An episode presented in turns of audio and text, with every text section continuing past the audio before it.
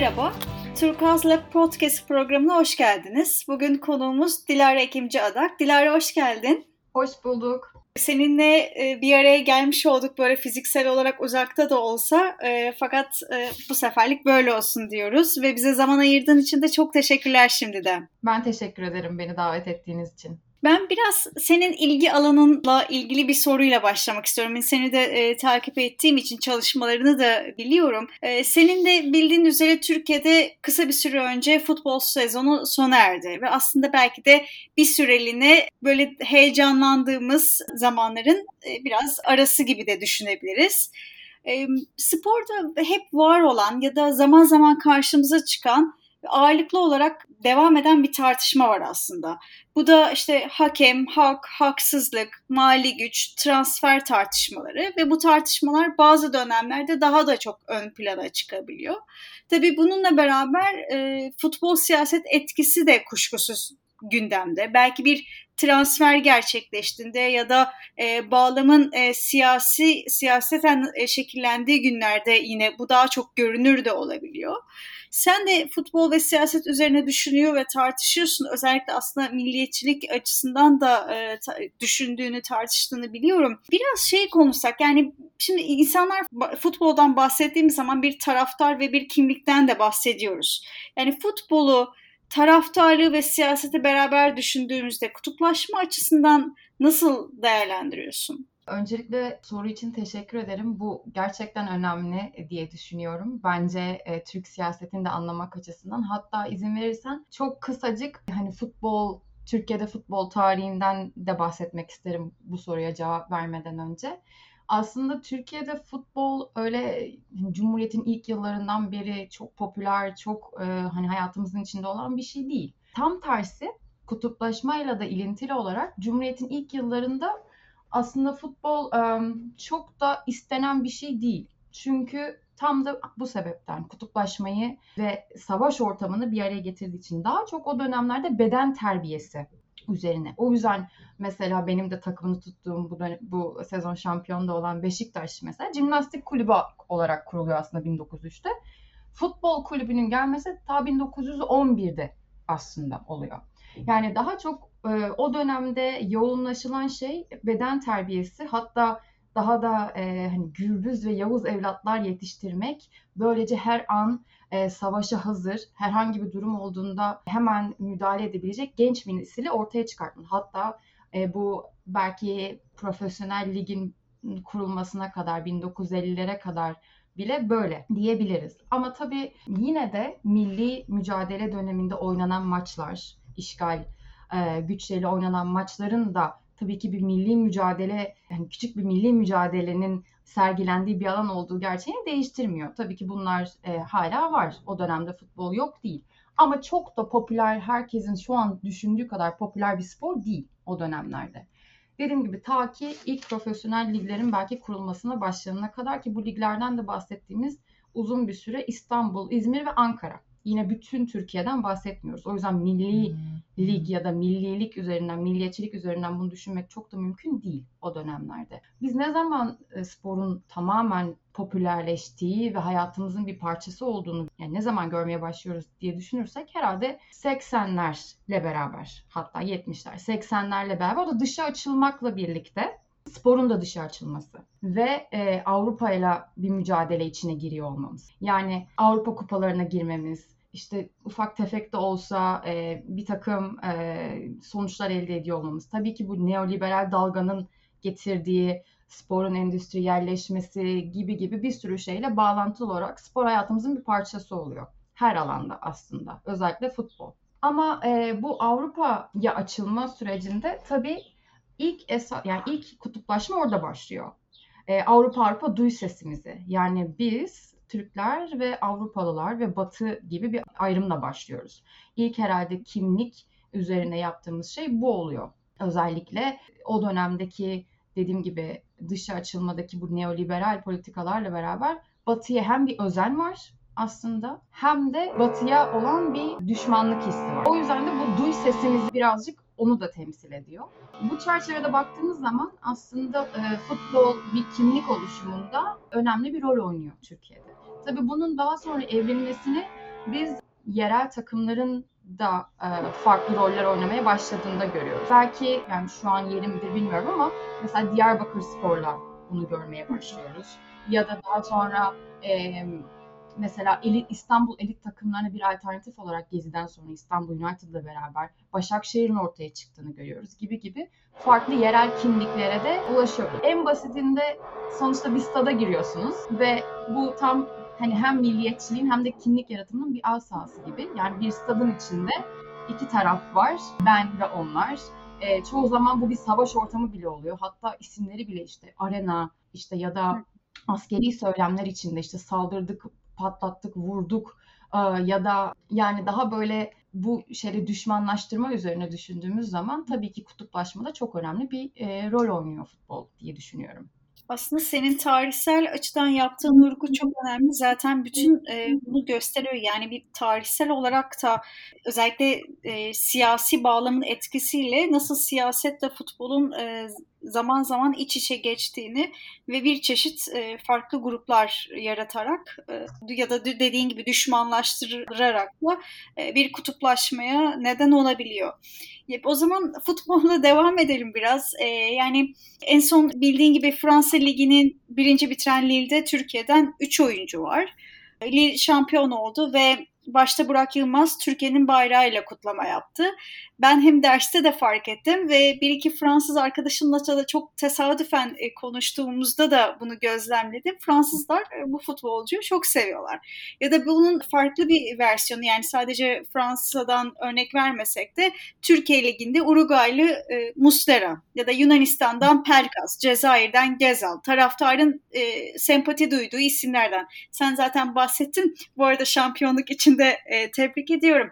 Bir Beşiktaşlı olarak belki sen de kendi takımın açısından bu anlamda bir ekleme de yapabilirsin. Dolayısıyla farklı ülkelerden gelen oyuncular bir sempati yaratabiliyorlar. Ya da belki o farklılıkların bir arada olmasıyla da ilgili bir olumlu bir şeyden de bahsetmek mümkün olabiliyor. Sen nasıl düşünüyorsun? Yani ülkelerdeki farklı oyuncular ülkeler arasında sempatiyi artırır mı? Tabii sen de e, not ettin aslında ırkçı söylem de var, ırkçı örnekler de var. Başta siyah futbolculara yapılan veya Türkiye'de Ahmet Spor e, örneği gibi. İspanya'da hatırlarsak Barcelona ile Villarreal arasında oynanan maçta Barcelonalı futbolcu Alves'e tribünlerden muz atılması örneği. E, yani çok sayıda aslında siyah futbolcunun maruz kaldığı ırkçı saldırıların başında geliyor. Bütün e, bu süreçlere de baktığın zaman belki hem olumlu hem olumsuz bir şekilde ayrım da yapmak istersin futbol milliyetçiliğin içselleştirilmesinde bir araçsal bir figür mü ya da e, futbol ve milliyetçilik arasında nasıl bir ilişkiden bahsetmek gerekiyor sence? Yani şöyle başlayabilirim belki buna. Tabii ki futbol dediğim gibi aslında milliyetçiliğin bir al sahası. Yani her şeyin en e, minimal bir şekilde aslında sıradan milliyetçilik kavramı üzerinden de bunu açıklayabiliriz. Yani bazı şeyleri, bayrakları, marşları gözümüze sokarak ya da bir milli bayram kutlayarak değil ama bir stadda, bir futbol maçı öncesinde ya da bir futbol maçı adı altında yapıyor olmak insanlara çok sıradan geliyor aslında. Ee, ve bunu içselleştirmek çok daha kolay oluyor sıradan olması sebebiyle. Hatta işte Hobsbawm dediği gibi bu hayali cemaatler 11 kişi de aslında daha da gerçek duruyor, vücut buluyor. Öyle düşündüğümüz zaman e, tabii ki milliyetçiliğin içselleştirilmesinde bence e, futbolun bir rolü var. Yok değil. Ki bunu aslında sadece dediğin gibi mesela Burak Yılmaz. Şimdi Burak Yılmaz'ın tabii Türk bayrağı açması, birinin işte Twitter'ında Türk bayraklarıyla bunu göstermesi hepimizi işte gururlandırdı değil mi? Hani işte Türk özellikle spor medyasında görüyoruz ki spor medyası çok önemli. Bu süreçte 90'lardan başlayan süreçte hatta dil ve söylem olarak çünkü biz biliyoruz ki e, Leeds United maçında öldürülen iki e, Galatasaraylılar tarafından öldürülen iki tane taraftara işte tu size diye işte hem yendik hem öldürdük diye işte ya da daha da e, kötü söylemlerin olduğu işte kan banyosuna girdiler gibi başlıkların atıldığı bir Türk medyasından, Türk spor medyasından bahsediyoruz. E, tabii bu üç tane Türk futbolcunun olması hatta bir Türk futbolcunun asisti, bir Türk futbolcunun golünün olması gibi e, bir durum Türkiye'de bir sanki bir gurur kaynağı bir milliyetçi bir gurur kaynağı haline gelirken mesela ilk 11'e girmemesi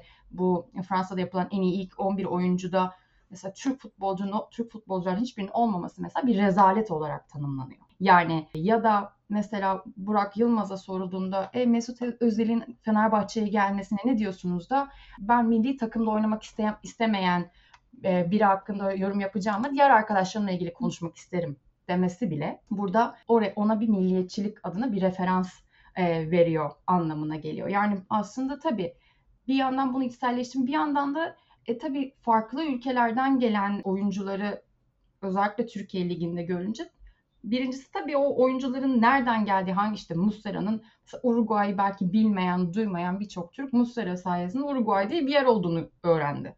Büyük ihtimalle gibi. Yani bu da tabii önemli bir noktası ama ben sanıyorum daha çok e, içselleştirilmesi açısından yaklaşabilirim ki bunun gibi mesela İspanya örneğini verdin değil mi? Barcelona.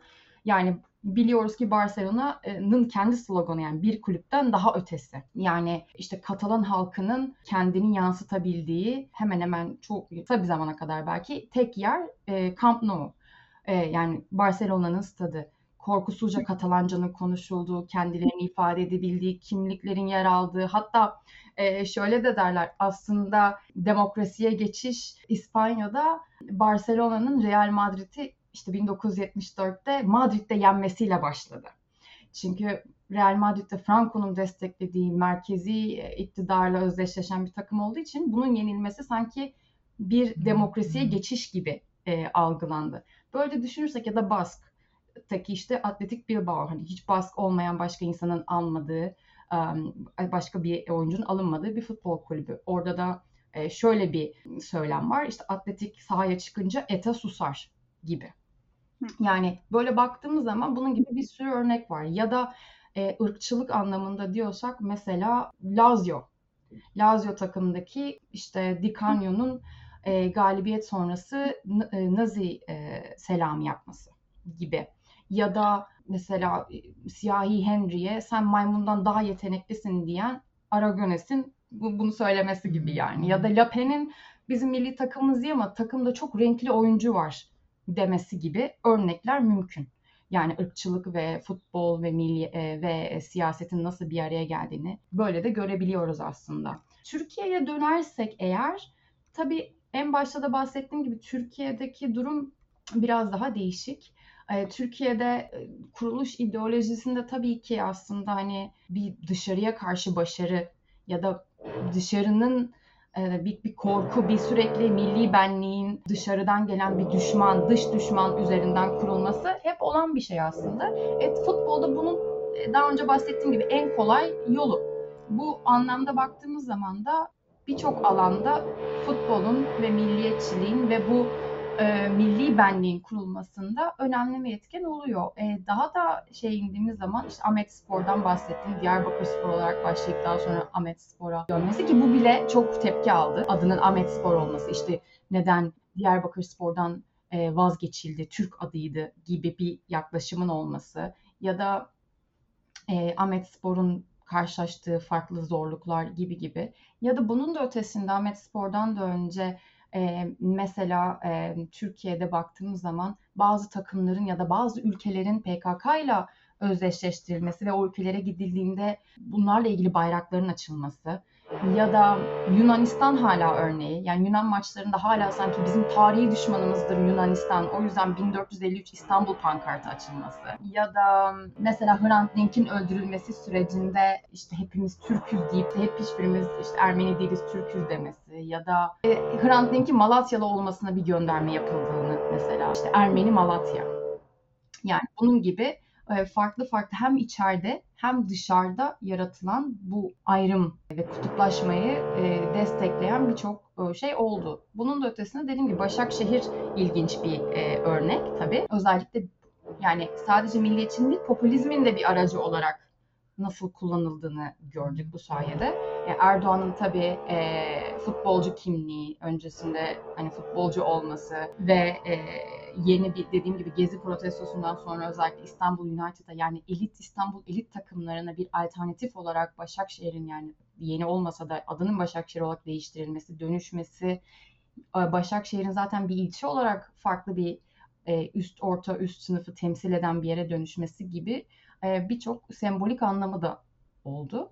E, bunun yanı sıra tabii futbol bir yandan farklı işte bu daha önce sorduğun haksızlıklar ya da belki bu clientelism dediğimiz hani başka paraların döndüğü, yatırıldığı bir e, sektör haline de dönüştü. Yani Başakşehir'in e, hiç şey olmamasına rağmen neredeyse hiç taraftarının gelmemesine rağmen bu kadar paraya sahip olması ya da bu kadar destek alıyor olması, şampiyon olması gibi ya da Erdoğan'ın yani gidin takımları doldurun şu stadları bir gün belki pat diye geliveririm gibi bir yorum yapıyor olması bile nasıl e, bir futbol kulübünün bir siyasi araca dönüştüğünü aslında gösteren bir şey. E, bunun yanı sıra e, tabii her zaman siyasetin bir parçası olduğunu gidilen seçim otobüslerinin üstünde her gidilen şehrin futbol takımının atkısını takan Erdoğan'dan da görebiliyoruz. Yani bu aslında hani sadece Başakşehir'le de ortaya çıkan bir şey değil. Ama tabii futbol takımları bunun daha kolay e, belki de ortaya çıkmasını sağlıyor tabii. Mesela gerçi değişti ama Osmanlı Spor'un Ankara'da e, adının Osmanlı Spor olarak değişmesi ya da Başakşehir'in en büyük taraftar grubunun 1453 adını alması. Yani hem aslında hala tarihi bir düşmanlık hani İstanbul hem de Osmanlı'ya yapılan nostalji vurgusu. Yani işte yine başka yazılan çizilen birçok şeyde bu önceki döneme yapılan nostalji vurgusuna da bir bir örnek olabiliyor mesela. O yüzden futbolun aslında hani ufak detaylarına baktığımız zaman hani o işte Simon Cooper'in futbol sadece futbol değildir söylemine aslında görebiliyoruz Türkiye'de de. Sen Mesut e, Özil deyince aklıma benim ya bir arkadaşlar arasında ve bir, aslında Twitter'da da görmüştüm böyle bir tartışmayı. Dediğin gibi aslında hani milli takıma bile çıkmayan birinden çok bir şey beklemem tartışmasıyla beraber e, Özil ailesinden sanırım eşi söylemiş. Yani ülkemize döndük e, sonunda gibi bir galiba bir röportajda bir cevabı olmuştu ve bunun üzerine biraz insanlar işte senin bu bahsettiğin tartışma üzerine de e, bir şeyler söylemişlerdi. Yani yeterince milliyetçi görmemek ya da yeterince belki e, milli değerleri işte menfaatlere sahiplenmemek üzerinden de e, bir şey olmuştu. E, aslında gerçekten sürekli olarak çiçe bir şekilde devam ediyor. Yani çok önemli e, vurgularda da bulundun sen. E, tabii demo şey, e, futbol kadar e, özellikle pandemi koşullarında günümüzde önemli bir başka konu da var. Biri ekonomi, bir, biraz da e, demokrasi. E, biraz seninle bununla da ilgili e, konuşmak istiyorum aslında. Özellikle bu yaşadığımız olağanüstü koşullarda e, daha da görünür olduğunu düşünüyorum. E, demokraside, ekonomide gerileyen iktidarlar ya da rejimler varlıklarını sürdürmek için kutuplaşmayı arttırabiliyorlar. Yani kullandıkları dil aracılığıyla aslında biz ve onlar ayrılığını da derinleştirerek e, bunu gerçekleştirebiliyorlar. Trump'tan Orban'a, Bolsonaro'dan Modi'ye örnekleri var ki bu aslında örnekleri de e, genişletebiliriz.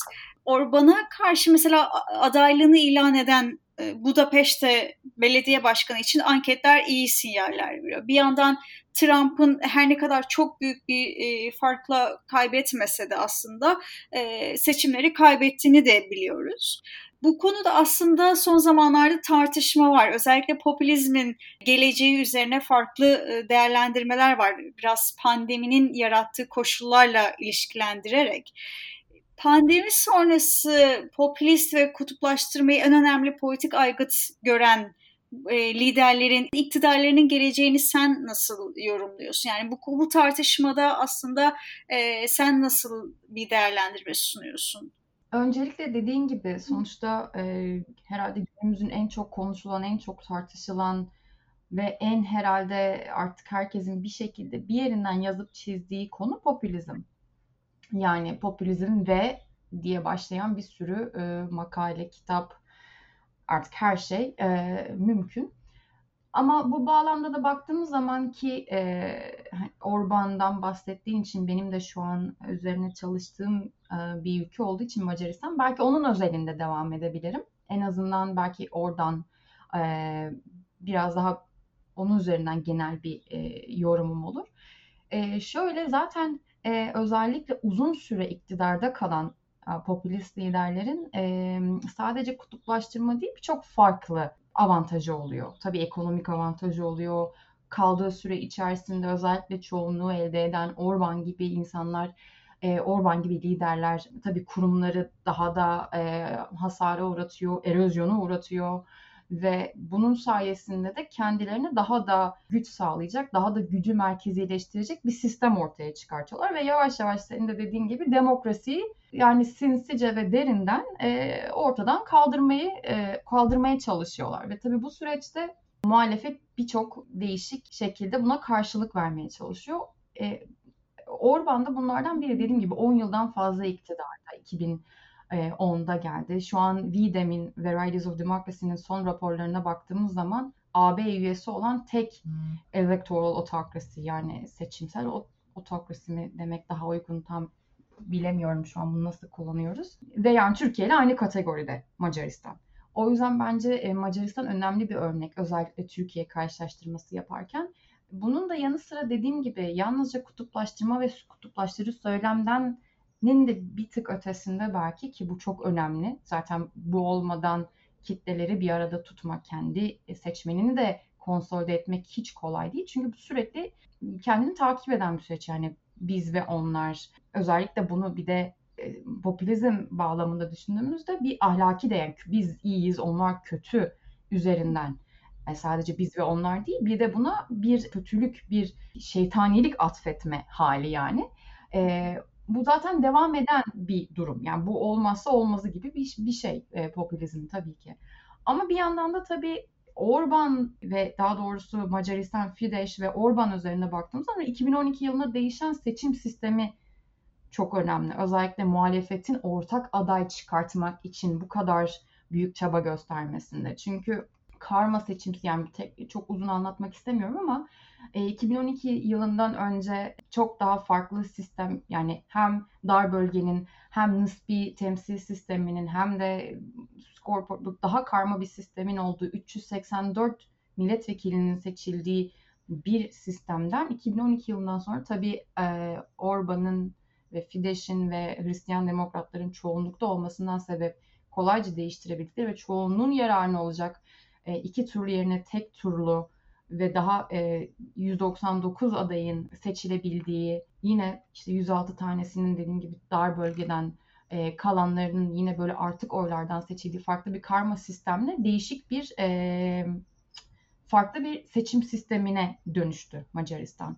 E tabi e, bunun karşısında ister istemez muhalefetin koordine olması gerek. Eğer bir şans yakalamak istiyorsa çünkü güçlü bir e, çoğunluk var ve e, bunu aslında ilk kez şu an yapmadılar. İlk, ilk herhalde bunun teşebbüsü 2014'te yani ilk bu seçim bu değişiklikten sonraki ilk seçim olan genel seçim olan 2014'te aslında denediler. Ama Sosyalist Parti'nin Macaristan Sosyalist Partisi'nin e, liderliğinde daha böyle yeşil sol partilerin bir araya geldiği bir, bir muhalefet, bir ittifak kurma çabası oldu.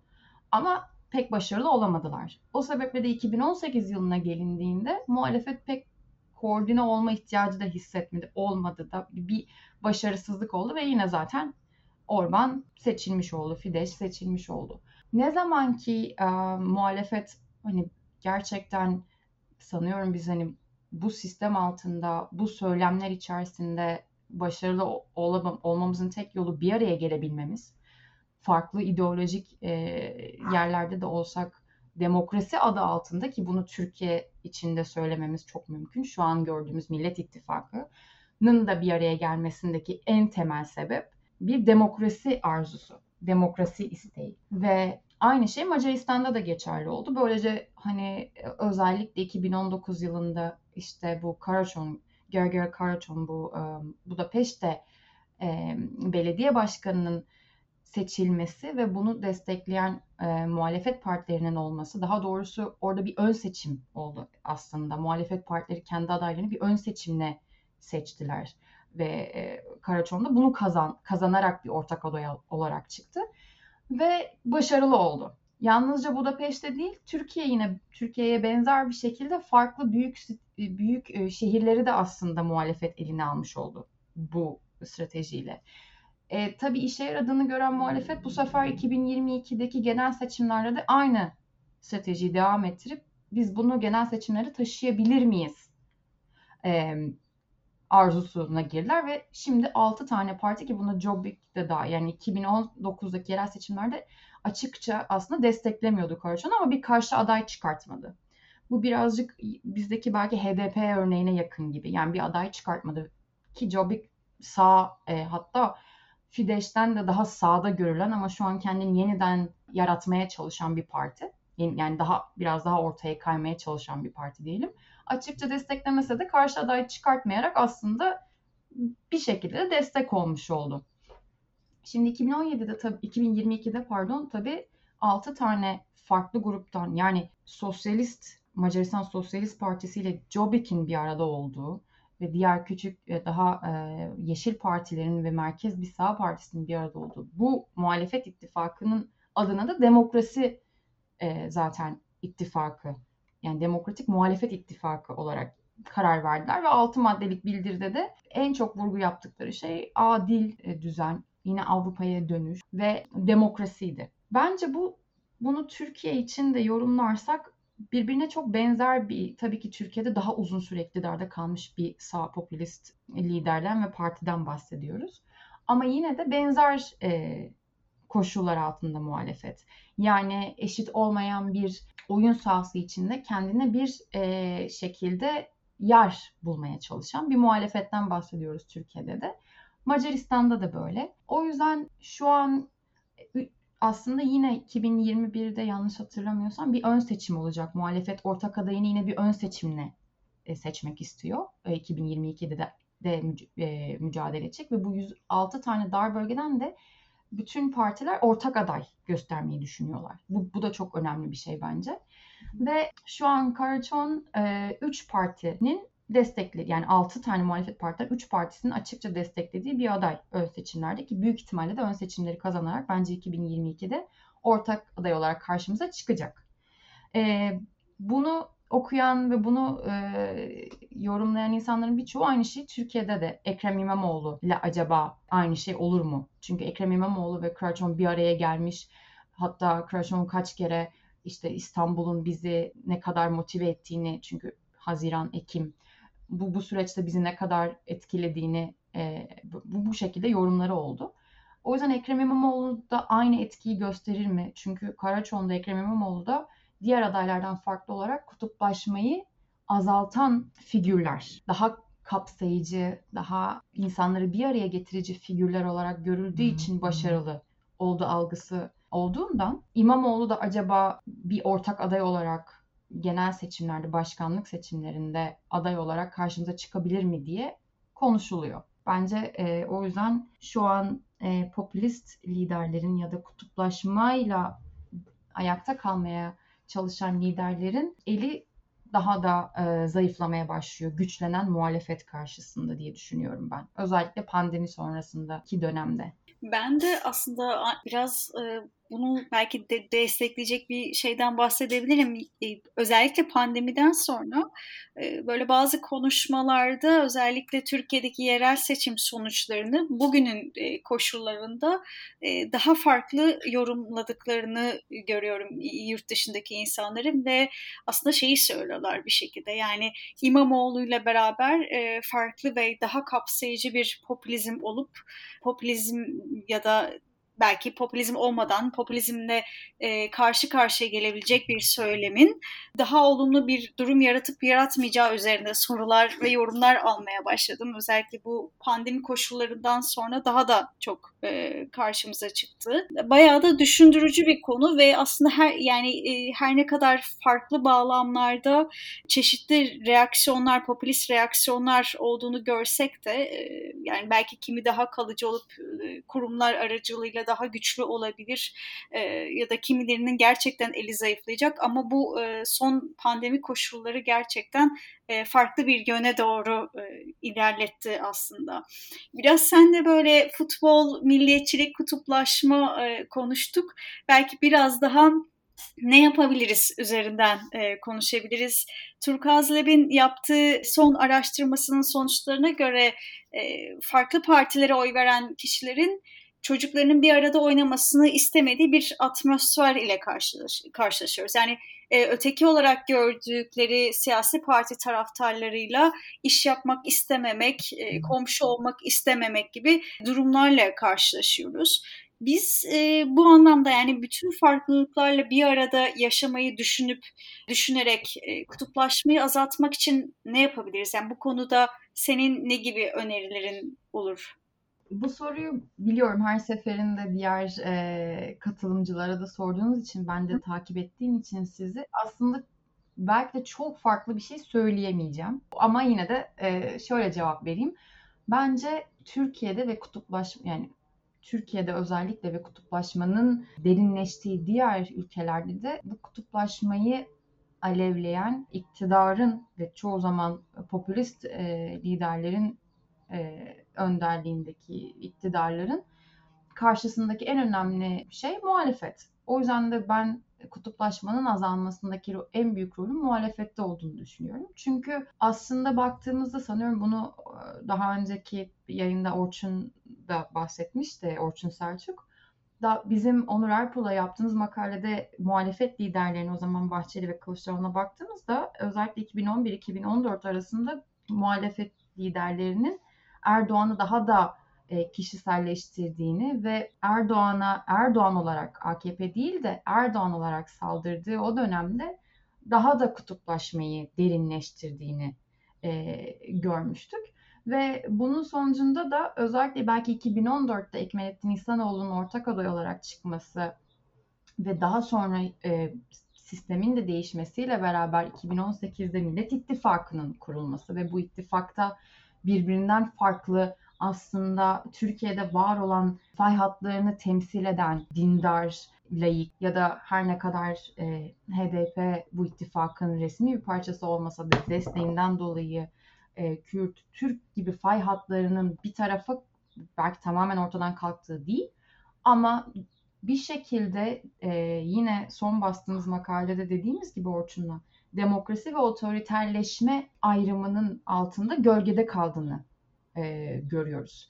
Yani şu an e, kutuplaşmayı bir tarafa bırakacak, daha kapsayıcı, daha farklı gruplara hitap edebilecek e, bir muhalefetin olması, demokrasi bloğu adı altında belki, daha çok şu an konuşulan demokrasi bloğu altında bir e, muhalefetin olması şart diye düşünüyorum ben bu süreçte. Eğer bu kutuplaşmayı azaltmak istiyorsak ki e, stratejik olarak da gerekli çünkü ittifakın içinde kalabilmek için partilerin e, zaten kendi içinde de bir arada kalabilmesi için daha e, kutuplaştırmayı engelleyici bir dil kullanması e, önemli.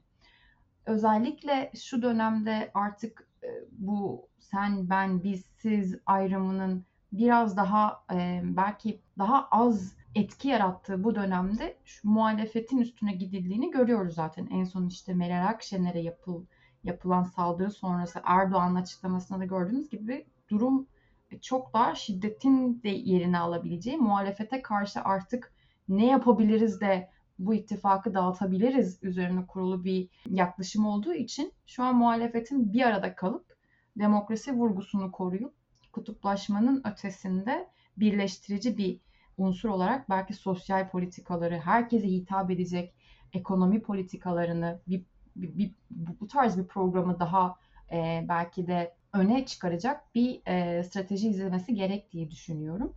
E, bunun yanı sıra ben şu an kendim yine çalışmakta olduğum bir konu olduğu için CHP'nin de bir belki otoriterin successor party olarak tanımlıyorum ben CHP'yi. Belki otoriter Halef Partisi mi? Ya bunlara tam Türkçe bir isim bulmak gerekiyor aslında. Ee, CHP'nin de önemli bir rol olduğunu düşünüyorum. Çünkü CHP tek parti döneminden gelen bu kadar uzun ve eski bir parti olmasının da getirdiği bir mirasa sahip olsa da birçok alanda aynı zamanda bir bagajla geldiği için sürekli olarak Erdoğan'ın hedef gösterdiği bir e, parti.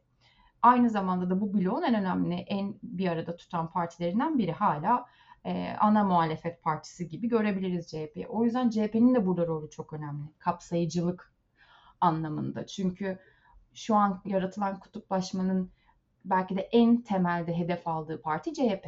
Yani eski Türkiye, işte beyaz Türk, değil mi? Bu, bu söylem içinde CHP önemli e, bir yerde. Bence bu sebeple e, e, muhalefetin en azından çok daha somut sosyal e, projelere vurgu yaptığı ve belki de ana akım medyada yer al- alamadığı için tabii uzun süre iktidarda olamamasından sebep belki sosyal medyaya daha yönelmesi, daha aktif kullanması, belki burada oluşan senin de dediğin gibi o insanların bir arada olamadığı o yankı odalarını kırması, çocuklarının bir arada oynamadığı insanların belki bir araya getirebilmesi gibi bir belki bir çaba içine girmesi gerektiği düşünüyorum ki bu kutuplaşmayı azaltıp daha e, demokrasi adı altında daha belki de e, ilerici bir yere gelebilelim. Dilara gerçekten ağzına sağlık. Hem çok keyifli hem de düşündürücü, kapsamlı bir sohbet oldu. Bugün programımıza katıldığın ve bize zaman ayırdığın için çok teşekkür ederiz. Ben çok teşekkür ederim. Ben de çok keyif aldım. Umarım dinleyenler de keyif alırlar. Bugünkü programımıza sona erdiriyoruz. Herkese sağlıklı ve iyi günler dilerim.